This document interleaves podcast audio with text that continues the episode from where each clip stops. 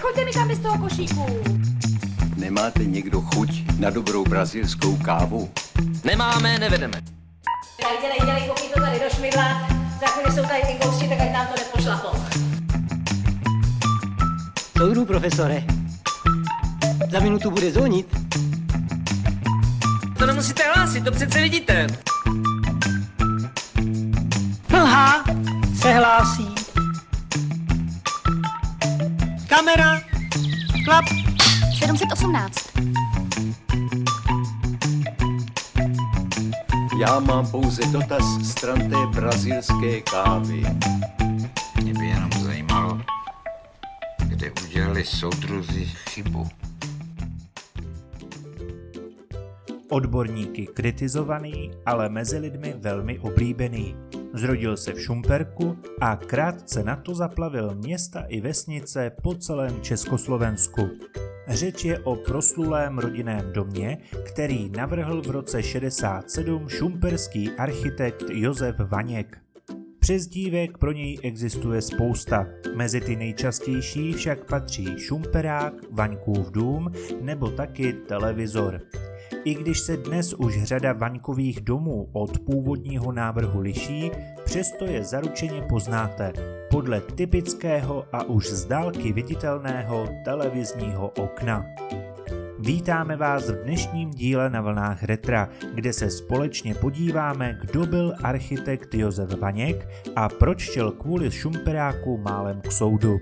Řekneme si, kde vyrostl první takový dům a kolik se jich vlastně postavilo. A taky do jednoho šumperáku společně nahlédneme. Architekt Josef Vaněk Autorem rodinného domu typu V nebo chcete-li šumperáku byl Josef Vaněk, narozen roku 1932, který v Šumperku působil jako projektant. Původně se vyučil zedníkem u Bati ve Zlíně, pak studoval na nižší průmyslové škole stavební. Později si dodělal maturitu na stavební průmyslovce a přihlásil se na Vysokou školu pozemního stavitelství v Brně, kterou ale kvůli svému vytížení nedokončil. Jeho život totiž zcela pohltil šumperák. Vytvořil ho u rýsovacího prkna jako zaměstnanec okresního stavebního podniku pravděpodobně v roce 1965. Jeho cílem bylo nabídnout lidem moderní jednoduchý domek, který se v 60. letech dal pořídit za 120 tisíc korun. Samozřejmě za předpokladu, že si ho lidé postavili své pomocí. Přesný datum vzniku šumperáku však není zcela znám ani v dnešní době. Údajně první dům měl být postaven již v roce 61 v Rapotíně. Druhý šumperák vznikl také v Rapotíně a teprve pravděpodobně třetí si postavil v Šumperku lékař Arne Všetečka. Na domy s televizním oknem se jezdili dívat lidé z celé republiky a začali se pídit po jejich plánech. Vaněk je původně prodával po zhruba 840 korunách, ale tehdy mu jako soukromé osobě z toho hrozil malér. Nakonec se nechal zaměstnat v družstvu Kovostav.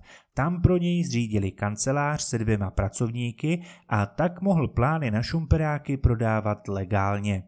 Nejspíš poslední šumperák v Československu, konkrétně ve Vlašimi, byl postaven v roce 1986.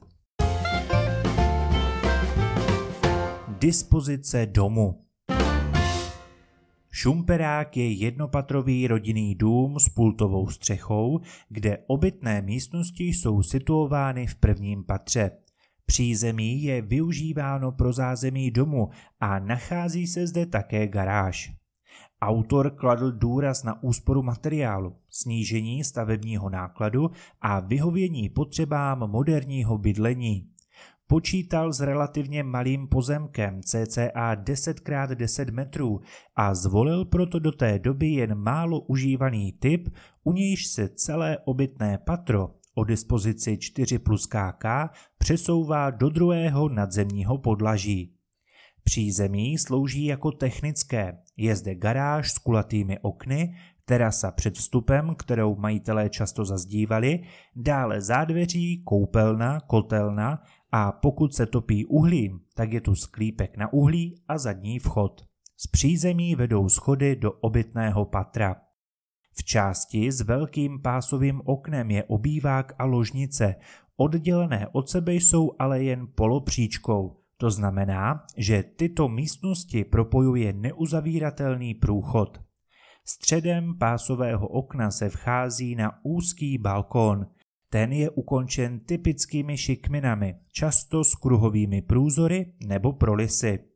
V zadní části domu jsou kuchyně, jídelna, koupelna a dětský pokoj.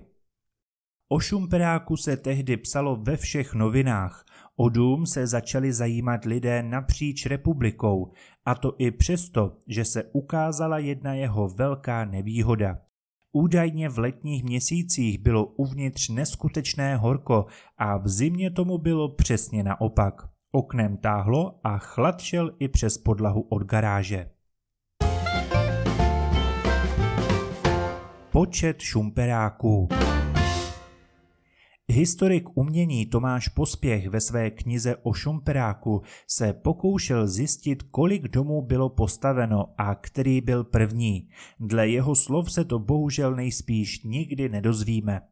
Samotný projektant Josef Vaněk totiž od roku 66 do roku 71 evidoval na 4 tisíce prodaných plánů.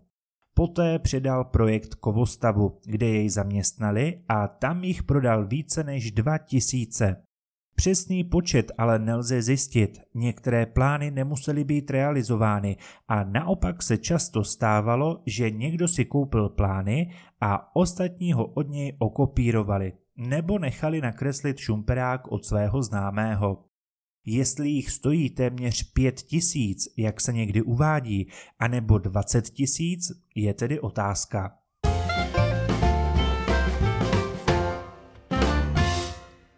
Šumperák byl na jedné straně vyzdvihován jako úspěch rozvoje venkova. Současně byl ale jeho autor léta popotahován pro podezření za nepovolené obohacování. Určité výhrady měli jak odborníci, tak třeba i stavební úřady. Bránili jejich výstavbě na venkově, protože měli pocit, že je to městský domek, který narušuje ráz vesnice. Když už stavbu povolili, pak často pod podmínkou, že si takový dům postaví v ulici všichni. Každý, kdo tam chtěl stavět, si pak automaticky musel postavit šumperák nebo rovnou dostal plány. Ti, co si je tehdy pořizovali, hledali něco jiného, než měli jejich rodiče. Chtěli moderní bydlení, rovnou střechu. Museli překonat řadu překážek, zajet pro plány do Šumperku, obstarat řadu povolení, sehnat nedostatkový materiál a vše postavit své pomocí. Když se jim to podařilo, byla většina na svůj šumperák celý život velmi hrdá. Byl pro ně symbolem moderního bydlení. Pořizovali si jej lidé ze všech společenských vrstev a často je stavěli také podniky pro své zaměstnance.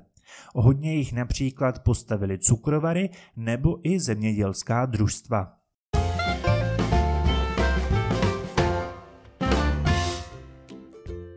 Kritizovaný, ale zároveň vynášený do nebe. To je slavný domek využívající prvky modernismu. Inspirací mu byl pravděpodobně ohromný úspěch české expozice na světové výstavě Expo 58 v Bruselu. Kvůli modernímu a do té doby ojedinělému vzhledu a uspořádání pokojů se stal velkým fenoménem. Celek působil velkou lehkostí a značnou proskleností. Levný, moderní, účelný a hezký dům. Tak jej prezentoval celostátní denní tisk. V zápětí doznal takové obliby, že bychom jej našli téměř v každém druhém městě nebo vesnici. A co vy? Máte ve svém okolí šumperák? Nebo dokonce v takovém domě bydlíte?